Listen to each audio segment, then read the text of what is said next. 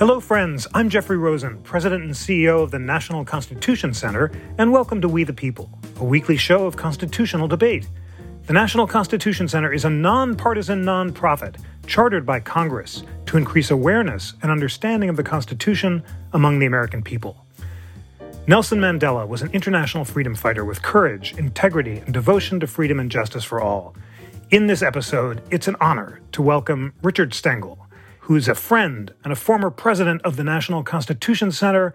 And he's here to discuss his wonderful new podcast, Mandela, The Lost Tapes, which is available on Audible. Rick, it is wonderful to welcome you to We the People. Jeffrey, great to be here with you. Um, I wish I was there with you in Philadelphia. That would be wonderful. And I'm so looking forward to our conversation. It's just amazing that you've collected these audio tapes. They'd never been heard before from your years of conversations with Nelson Mandela. You collaborated with him on this incredible memoir, Long Walk to Freedom. I thought we'd start with a clip from your podcast about his early life. This was after the death of his father, when uh, Mandela's mother sent him away from his hometown village to become the adopted son of the king of the Thembu, Mandela was quiet. He observed how the regent carried himself, how he dressed, how he led his people. Sometimes he attended council meetings. He noticed that the regent would listen and nod as one person after another spoke. Only at the end would he rise to speak, and it was then to summarize what others had said and try to find some consensus. It was here that Mandela first learned of African history. Tembu and Xhosa heroes who had fought for freedom in the previous century during the century long Xhosa Wars and rebellion. He identified with them. The councillors came to try cases, settle disputes. Then, uh, some days, they would finish very early with trials and then uh, remain conversing. And I like those moments because um, you would gain a lot uh, and uh, I used to be amongst them uh, and listen to their stories. And of course, they would send me to go and get fire for them, mm. to tell the, the, women that they want tea, that type of thing. Rick, tell us about that clip. What is it? What does it tell us about Mandela's early life? So Mandela's early life was so important to who he was. I mean, the child is the father of the man, as Wordsworth said. But what we forget is that he was an African aristocrat. He was the son of a chief when his father died, probably of tuberculosis, when he was 12 years old. He was raised by the king of the Tembu. He was a member of the Tembu community. His father had arranged for that to happen. And in some ways, that was his life opening up. Uh, it was like Shangri La to him. I mean, it would look, you know, not very impressive to us today. No paved roads, no electricity, no running water. Uh, but Mqhekezweni, as it was called, the great place, was the, the seat of, uh, of the Tembu community. And he was raised by the king and the queen as though uh, he was one of their children. In fact, uh, his best friend was their son, Justice. And one of the things that's hard to remember is in a in a in an apartheid society like South Africa and an oppressive white extremist society, uh, a lot of people who were raised under that, who were people of color, uh, were, were raised under this oppressive system. But he was raised in the Transkei, an area that the British never conquered for the most part. And it was an all black world. I mean, he, he was raised and imbued with the history of the Tembu community, the history of African kings in the 15th and 16th century. He knew those stories. He knew those names. He never had that sort of uh, built in sense of insecurity and inferiority that that authoritarian white system tried to impose. So um, this gave him confidence, confidence in himself, confidence in his worldview, and it really made him something that that he was more than anything else, which was an Africanist. He was an African nationalist. That's what animated him from a young boy to all the years he was in prison and to his years as president of South Africa. Wow, so important to learn about that Africanist influence. Tell us more about his education. He finished his BA at the University of South Africa. Uh, he studied for an LLB at the University of Witwatersrand. Uh, tell us what he learned and who his intellectual influences were. So he did have this very elite, exclusive upbringing as the, the charge uh, of a king, the son of a chief. Uh, he was sent away to a boarding school uh, as a young man. There's a wonderful picture of him where the king took him to have his first suit made, uh, and he's looking uh, very dapper in it. Um, and his education was important because he was raised to be, and this is his phrase, a black Englishman.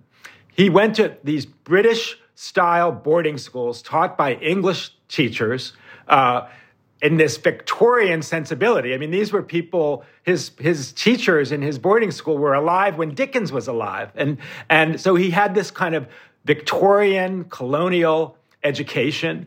And he aspired in some ways to be a black Englishman. One of his aspirations as a young man was to be a, a translator at the Bunga, which was this all African parliamentary system in the Transkei. So he had this exclusive uh, education, and then he went to high school at a place called Fort Hare, which was uh, the African boarding school for young uh, aristocratic African men from all across the continent. And he met other uh, boys uh, his same age uh, from all across Africa. It was a huge uh, change in sensibility for him.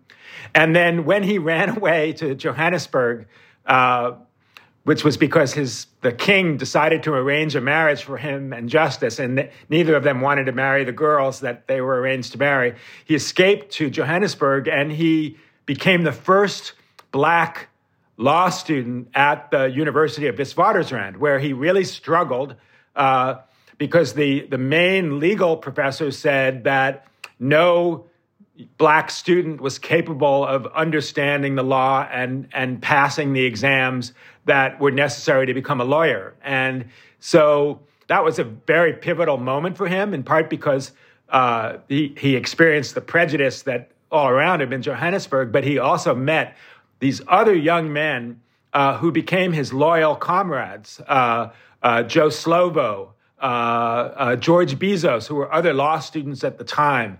so that was a very um, impressionable time for him, and it wasn't an easy time for him at all. What happened after he graduated from law school, and, and tell us about his early political influences, including uh, Z.K. Matthews, who studied in the United States, and how they influenced his early freedom struggle.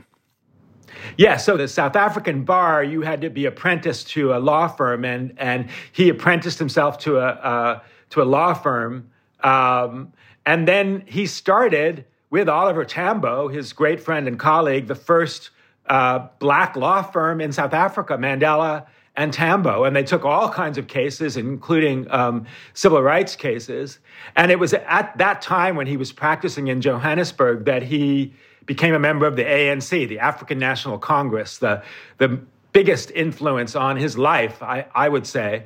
And he became a member of the Youth League, which were these kind of young, uh, crusading uh, black men who felt the African National Congress had to become more progressive, uh, more dynamic, uh, he met Walter Sisulu, his great comrade, and and at the time I was working on Long Walk, I also interviewed some of his comrades, including Walter Sisulu, who was a truly great man and spent all 27 years in prison with him.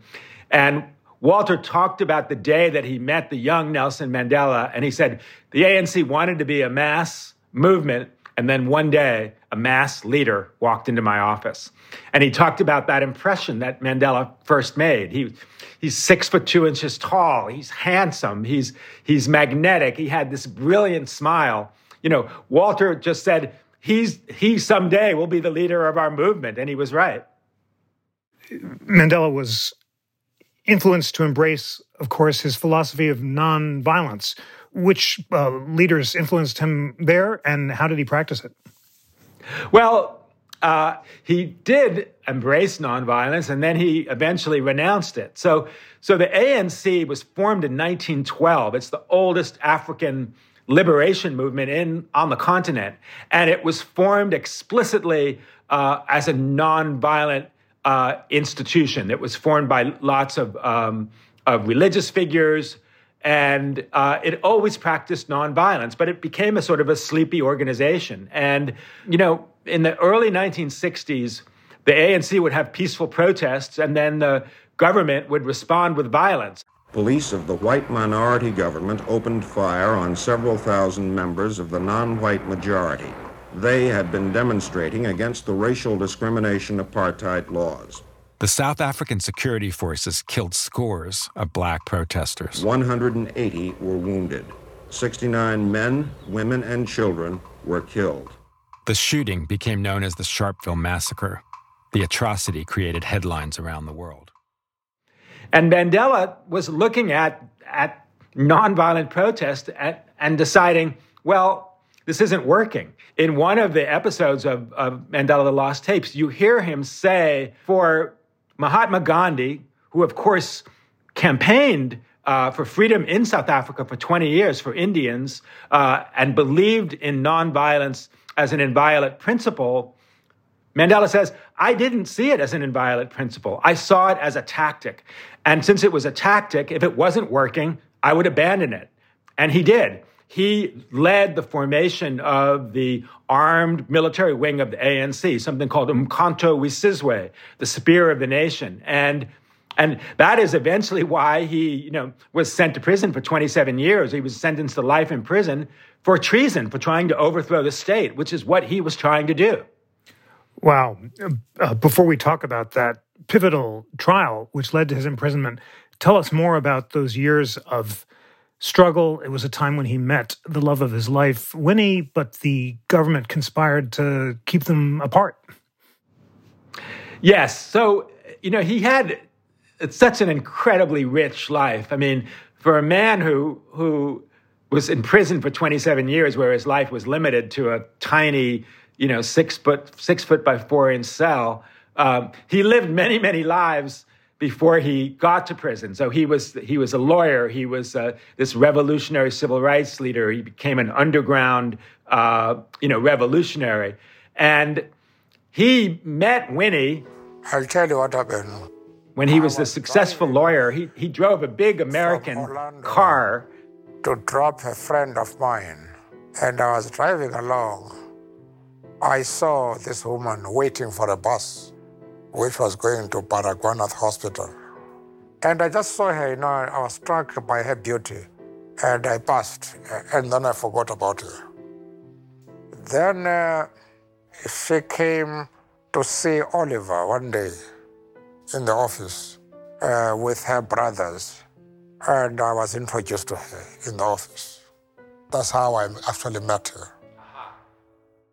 Within really a few months, they they were married, and um, and she was not a, a political figure when he married her. She was only 22 years old, and yet she be, learned about it. She became radicalized. She became she became a participant in protests, and um, and within two years after their marriage, he was underground, and then he spent most of their marriage in prison. He always said that he thought she had it harder than he did. She was trying to raise their two daughters.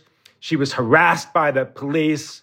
Um, she was put in and out of prison. She spent a year and a half at one time in solitary confinement. I mean, she really was brutalized by the white authorities, and it did break her. I think in a way that the that Mandela and his colleagues never were broken, and it was just a tragic, tragic story.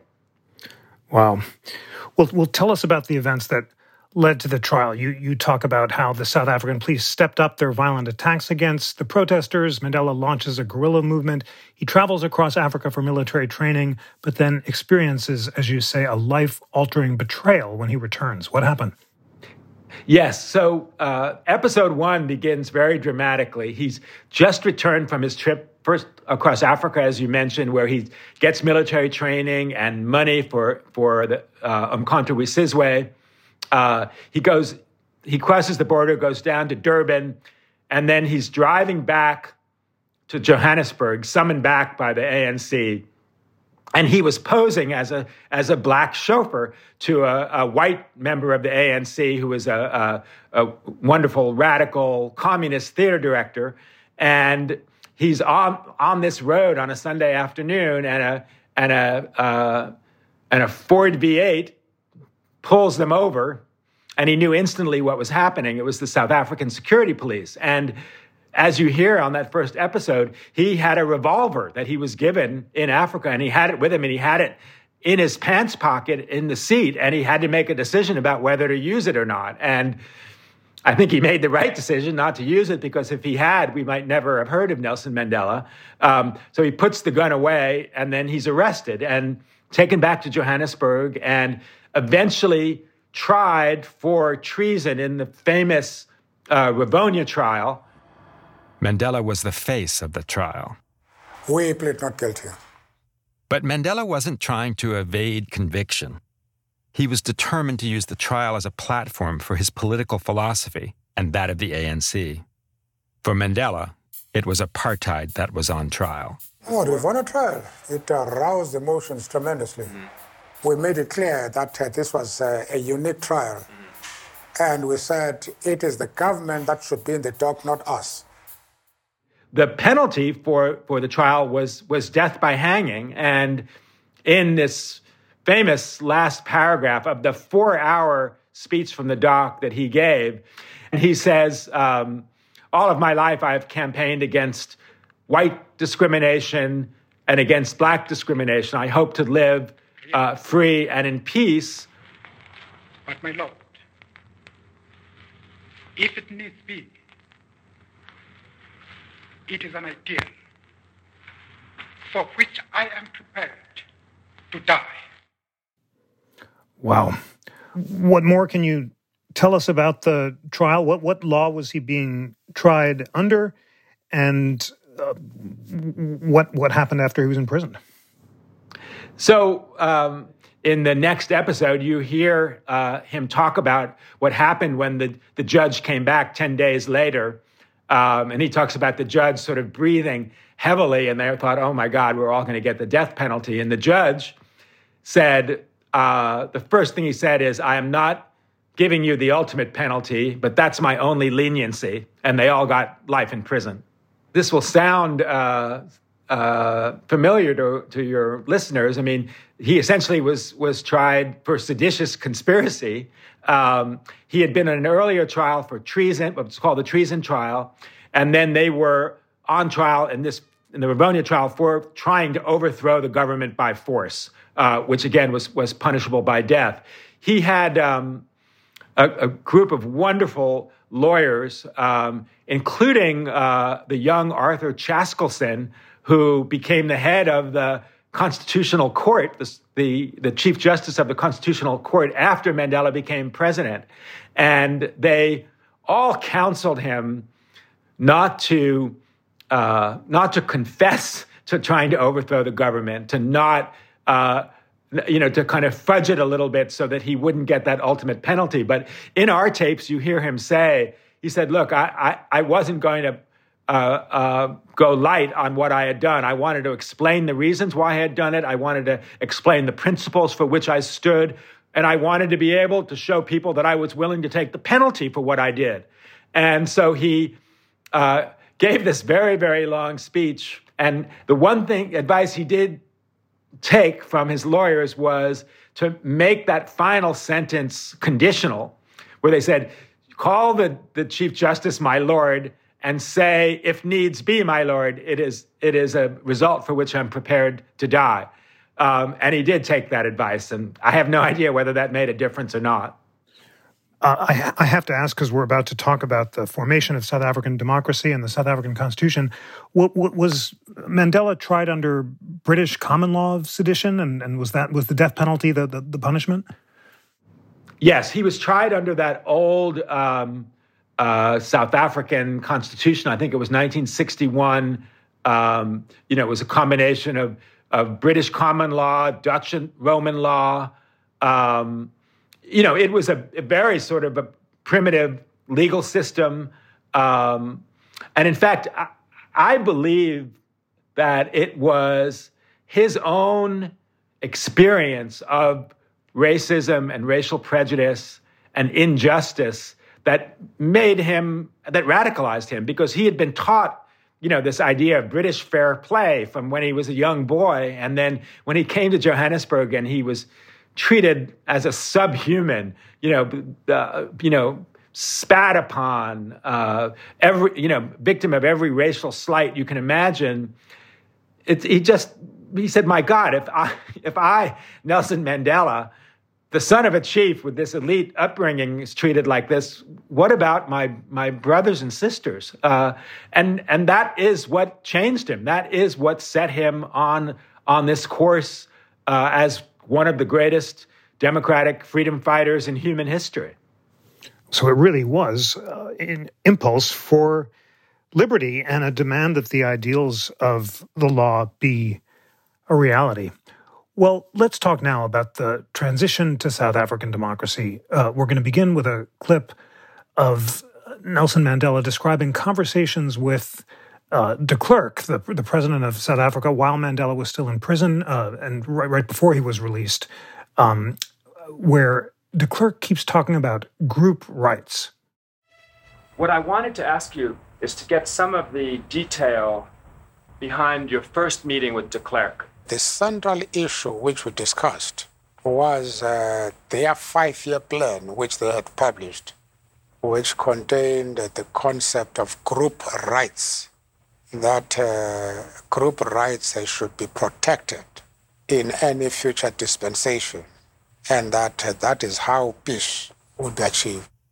I told him that uh, I totally rejected that, that uh, the concept of group rights was uh, giving a, uh, a, wrong image of the policy of the National Party because it was conceived as an attempt to bring uh, apartheid through the back door. Why, why did the whites uh, at that time keep talking about group rights, and what was Mandela's response? Yes. So um, when I was working with him in, in 93 and 94, he was involved in these constitutional no- negotiations that would, would become the interim constitution. Uh, the acronym for the talks were the CODESA talks. And it was frustrating to him, um, but he was patient. And the reason de Klerk who was the head of the Nationalist Party, the president of South Africa, uh, was talking about group rights is because whites were, were a minority who were oppressing a majority. And so it sounds funny to American ears to have this white minority that's oppressing a majority, but they constantly talk about protecting minority rights. To American ears, that sounds like, oh, you're trying to protect the rights of people of color, uh, and, and, and minorities who are oppressed by the majority. No, in South Africa, the majority was impressed was oppressed by the minority, and the Nationalist Party constantly talked about, oh, group rights have to be protected because they were afraid of what the, in Afrikaans they called the Swart Gevaar, the black threat that you know the black majority population would wreak vengeance on them, and and so their idea of group rights was that they were that, that, groups would be protected and that they never wanted majority rule. I mean, they negotiated in the beginning that that it would be the collection of these individual racial groups, blacks, whites, what were known in South Africa as colored people or now so-called color, uh, Indian people, and they so that each group would have wouldn't be able to dominate the other. But of course, to the ANC and Mandela, they wanted majority rule. That was much more democrat- democratic with a small d, and that's eventually what happened. Mandela's released from prison in 1990. Uh, after five years of negotiation, he becomes the first democratically elected president of South Africa. And what were the challenges during that period of transition from autocracy to democracy? Well, Jeff, in a way, that in some ways was the biggest and hardest transition. Countries really struggle going from uh, autocracy to democracy. And you even see that in South Africa now. But just to take us back a little bit, I mean, he and I were working together while they were writing the interim constitution, while they were preparing for that first democratic election in which he was running for president. And so the thing that he was actually most worried about was a possibility of a, of a catastrophic racial civil war. While that election campaign was going on, there was uh, riots of violence, um, tsunamis of violence from this extremist right wing white groups that were known as the third force, what, what, what in the press was called the third force and Mandela called the third force. And he believed they were trying to catapult the country into a racial civil war, avoid the election in which black majority rule would happen. And, and so he was conducting one of the most extraordinary balancing acts in history, you know, running for office, at the same time trying to prevent a civil war and then you know doing a bunch of other things that he didn't need to do like working on his autobiography with me. Um, so that's what he was most worried about. And, and yet, when the election happened and when he was campaigning, he famously, you know, told people to forget the past, as he said, uh, that he wanted a politics of forgiveness, of a, of a non-racial South Africa, uh, where no group dominated another, even though the blacks would have a majority, and they did win a majority. And he felt that was necessary to get the white buy in to this new uh, democratic republic that never had existed in South African history before. And and he he never showed any bitterness. He never showed any grievance. He never showed any desire for vengeance. And that, that was one of the reasons I think that they avoided that potentially bloody civil war because people accepted him as a leader of all South Africans, white and black. What were the principles that Mandela put in the Constitution to avoid civil war? Well, it's a you know it's a very modern, progressive uh, constitution, and and and some of the terminology is different to American ears. Uh, it wanted to enshrine what he called, and the Constitution calls, non racialism. Uh, it, it, he wanted to enshrine non sexism. This idea that, that, that society was a, had a kind of radical equality, uh, that no one was superior, nobody was inferior. Um, they enshrined all of the modern civil liberties that we know. Um, uh, they enshrined gay rights and gay marriage, you know, long before we did in the United States. Um, and they created a kind of a, a, a, a, federalized republic with a with a less strong central government than than their old system, separation of powers, um, a bicameral parliament. Um, it's a very modern constitution, um, and they, you know, in some ways, it's really based, as most modern democratic constitutions are, on our constitution. But they they look to the to the you know Germany's constitution and the Canadian constitution, um, and it's that seems to be working pretty well. So interesting. You were uh, talking to Mandela one day, and he asked you how you would define federalism. Tell us about that conversation. Yes. So. Um, this was long before I was I had your job, Jeff, and I, I, I, where after that I could probably define federalism better. But one day we were out walking in the Transkei. So he, we used to go down to this area where he was born and raised, and he had this little house that he lived in there that he built, which was actually based on the last house he lived in when he was in Victor Verster prison, and he was a super early riser, like four or four thirty, and we would go for these long walks. Um, at you know beginning at 4:30 or 5 a.m. And one day he turned to me and he said, "How would you define federalism?" And and I knew because I'd been reading about what was going on in the in the constitutional negotiations uh, at the time, and he didn't. He was never comfortable talking about what was going on in the news. He just he just was very close to the vest about everything. So I knew what was going on was the fact that there was uh, there were kind of nine traditional provinces in South Africa, and those provinces wanted to have more independence and more rights. And I, I said to him the way I saw federalism in the South African con- uh, con- context was that. Um, these provinces would be like American states, uh, each of whom have two senators, each of whom have uh, uh, independence within the constraints of the federal constitution to make decisions for themselves. And that seemed to be a system that would work well in South Africa. And that's eventually what di- did happen. Not, not because that's the way I defined it, but I think because people all realized that made the most sense.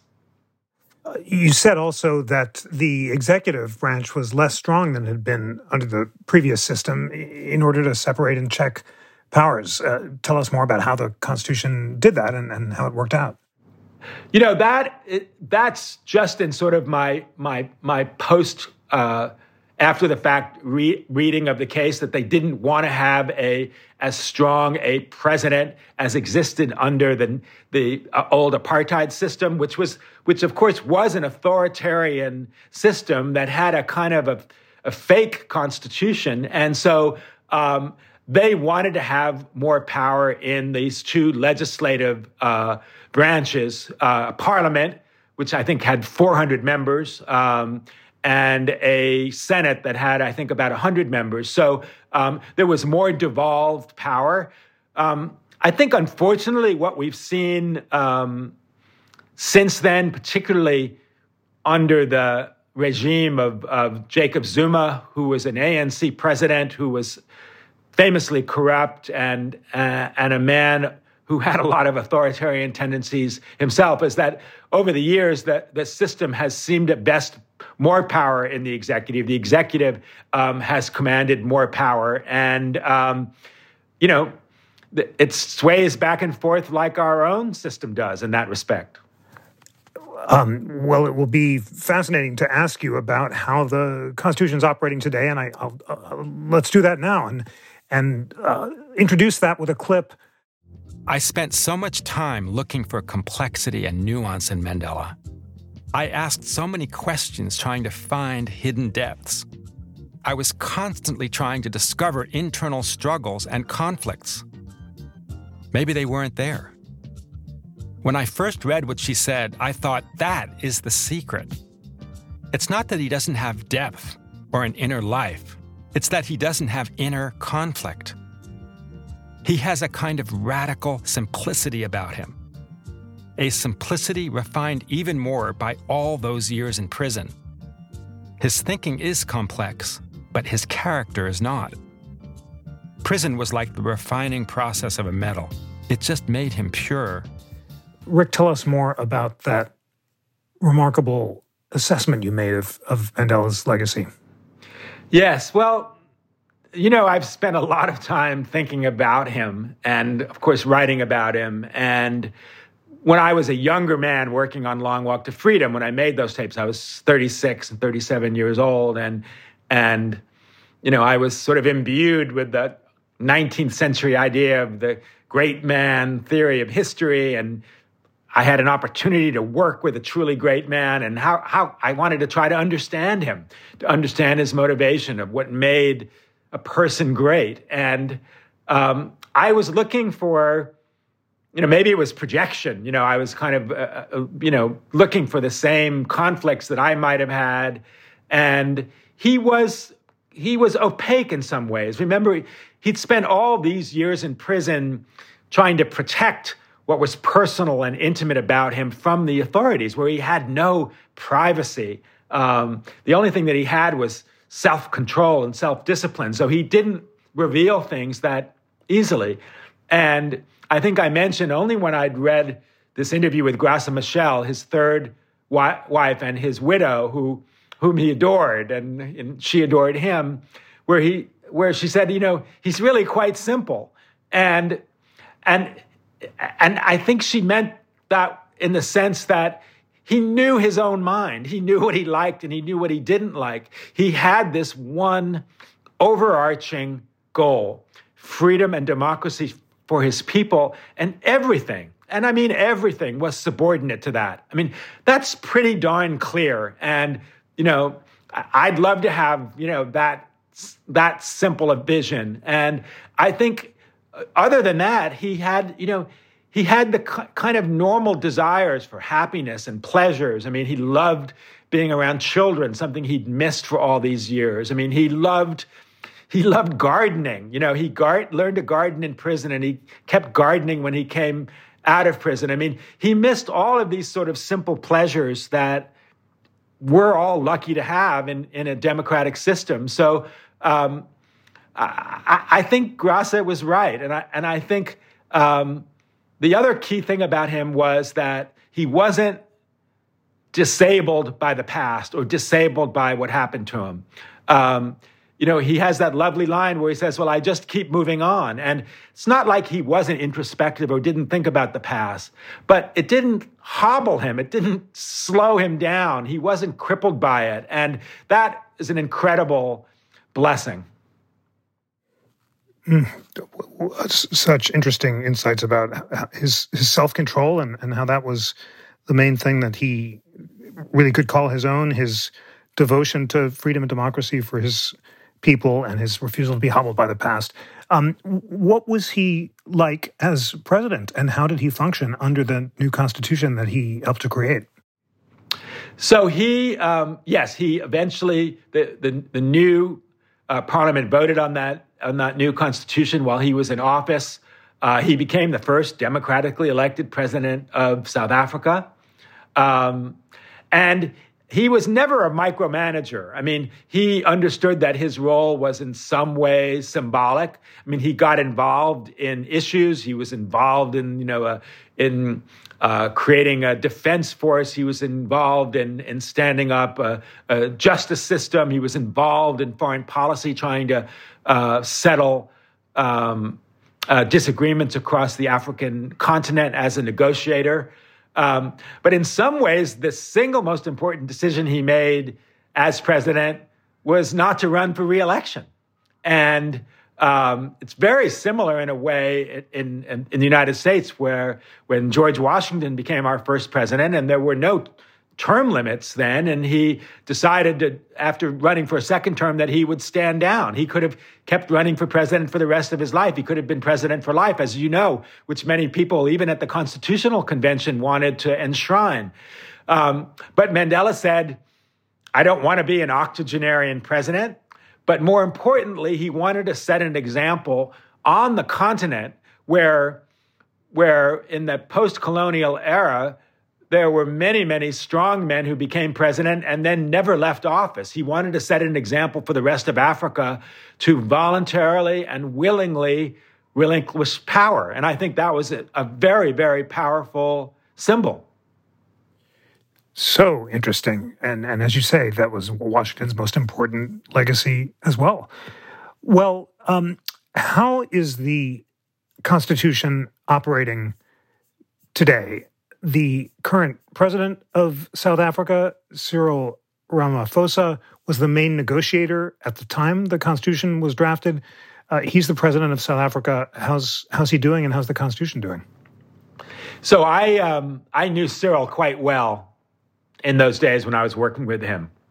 He was then the fiery head of the National Union of Mine Workers, um, and he was a powerful upstanding leader. And I think he was Mandela's personal choice to succeed him. Mandela was overruled, and um, and his successor became Thabo Mbeki, who, ironically, was the son of one of his ANC colleagues who was with him in prison, Govan Mbeki, and um, I think he may have been the one colleague that Mandela ever said any anything unpleasant about. He he wasn't a big fan of of Govan, um, and then his Govan's son succeeded him. Um, he felt that Cyril would be a better president because he understood what was going on on the ground in South Africa. He had never become an exile like Thabo did. Um, but then when Thabo became president, Cyril left politics for many, many years, um, uh, became a very successful businessman, and then following the corruption of the Zuma re- regime, people thought we need to get Cyril back in here. He should be incorruptible. Um, in fact, also ironically, he's facing a, a, corruption scandal of his own now. Uh, where uh, he had sold uh, some cattle and uh, he's accused of taking the cash and not uh, declaring it. Um, I have no idea whether it's true. Um, I think Cyril has been a, a strong leader in difficult uh, circumstance because the ANC uh, was so divided when he took power. There was indeed so much corruption, and um, he's just been ratified for a second term. You know, the the Constitutional Court has been strong in uh, trying cases of of corruption. You know, the court itself has been one of the few institutions that seems to be incorruptible in South Africa. But it's it's a very um, difficult time there, and um, and I think they have to overcome this corruption. They have to enfranchise more people. It's still, in terms of economic inequity, it may be even greater now than it was under apartheid. So they have some gigantic challenges. What would Mandela make of the charges of corruption uh, in the ANC today? Well, I, I, think he would say something we touched on before, and, and you mentioned in one of your questions that the transition from an authoritarian government to a democratic state is very, very tough. And there haven't been that many examples of an overnight transition like happened in South Africa. Yes, there was this period leading up to it, and there was a temporary uh, constitution but literally, in that one vote in 1994, it went from a from a non-democratic system where only white people could vote to a truly democratic system with universal suffrage for, for all people. And so the struggle is that you become a democratic state, but you don't have any democratic institutions. It didn't really have a, a democratic judiciary. Uh, it didn't have uh, a functioning kind of foreign office. Uh, it didn't have a Justice Department. All of these institutions that we take for granted, as you know, are, are decades and even centuries old. And so uh, they had to kind of, you know, build the plane and fly it at the same time. And I think that's one of the reasons for the amount of corruption. They they looked at that old nationalist party and that authoritarian rule, which was corrupt, where virtually every person uh, in the civil service was a friend or a relative of somebody in government. And they thought, well, that's how you do it. And they didn't have the democratic institutions that, that said, hey, these are democratic norms and you have to follow them. And I think that's one of the reasons there was so much corruption. And Mandela would say, I think he would say all that I said, and that and that they didn't have systems that that would regulate it. And that was the biggest challenge to create those institutions that would become safeguards of the democracy. So I think he would be very, very dismayed by the amount of corruption. Uh, but I, I think he would see it as a as a problem to be overcome, not something that uh, was a reason to doubt democracy or even doubt the ANC. And what would uh, Nelson Mandela think about South African democracy today? It was a one party state. Uh, the ANC won two thirds of the vote in the first election, but that percentage has been going down ever since. Um, is it democratic or not? And what would Mandela think of it? It is democratic in, in, in the basic sense. I mean, when I first went there in the 1980s, I mean, it was an incredibly oppressive, authoritarian state. I mean, I even, as a young journalist, when I was there, I was followed around by security police. Um, it's just hard to imagine what that was like. It's like all of the, uh, you know, the things we read about what the Soviet Union was like in the, in the bad old days. And uh, and today it is one person, one vote. There's a representative uh, legislature. The, the provinces have powers.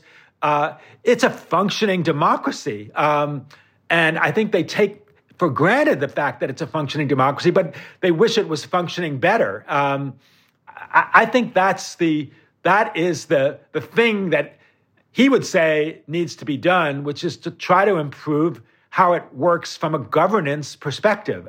That's not something he ever had experience with, but it needs people who are uh, kind of uh, professional um, political leaders who who know how to govern, and and you know they're still kind of far from that. And what you also have is that the ANC did for those first, you know, 20 years or so governed like a one party state, which they effectively were. It had about two thirds of the votes, two thirds of the, of the legislature.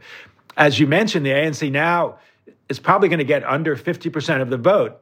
I actually think a more vibrant, multi party democracy would be good for South Africa. That would force the ANC to evolve and progress. And, you know, there are some you know, impressive young leaders from all across the, the spectrum in South Africa. And I think, I just think we're seeing what happens uh, in the early days of a, of a democratic state.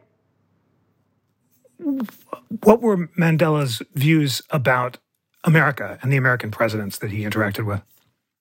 So, one of the interesting things was that I discovered that he didn't actually know that much about America. And I, I think the fact that I was American was both a blessing and a curse to the project. I mean, I was a kind of a curiosity for him, so I became a kind of a, a symbol of all America. Um, I remember once waiting for him to take off on a plane, uh, and I was wearing a suit, and he smiled at me and he said, "Ah, you look like a superpower today." Um, and he he told some funny stories about what he knew about America from growing up. He he was an amateur boxer and he knew Joe Louis. Uh, he had been in a play uh, about Abraham Lincoln in high school, and he was cast as John Wilkes Booth. Uh, he said he wanted to play Lincoln, but there was one kid who was taller than him, and he got the part. Um, he actually didn't know that much about American history. He was an Anglophile. He had really been been uh, educated in, in English tradition, English history, uh, English literature. And um, while he admired America, he also talked about the fact that when he was a revolutionary, when he was raising money for the ANC in the 1950s and 60s, he was considered a terrorist by, uh, by the CIA and the FBI. He was turned down for funds by the uh, American government. Uh, the CIA, in all likelihood, tipped off the South African police as to his whereabouts, you know, when he was arrested. He had mixed feelings about America and certainly mixed feelings about colonialism. And, um, uh, and so he was um, respectful. Uh, he loved the, the way he was treated and revered by Americans, but um, he wasn't an Americanophile by any stretch of the imagination. Rick, this has been a wonderful conversation, and it's it's so great to share your light and wisdom with we the people listeners. You returned to these tapes, which you call the lost tapes, uh, years after they were made. They, they were originally made in the in the course of the memoir that you wrote with Mandela that helped to cement his international reputation. They were laid aside for many years, and then you came back to them in, in uh, when consulting on a documentary about South Africa years later, and put them together as this great podcast series. Listening to the, them again and revisiting those moments, what what did you learn about Mandela that perhaps you'd forgotten? So, as you know, Jeff, the tapes were never really lost. I, I had them for many years. Um, I gave them to the Nelson Mandela Foundation in Johannesburg, a really wonderful uh, organization uh, that actually is the is the custodian of all of, of Mandela's papers, um, and including the tapes. Um, but as you say, I had actually never I'd actually never listened to them at all uh, because at, back in '92 and '93. I had the tapes transcribed in real time. And when I started working on the book, I just worked from the transcription. So uh, it really was just a revelation to hear them again. I mean, it was so powerful to be back in that room with him alone, hearing his voice.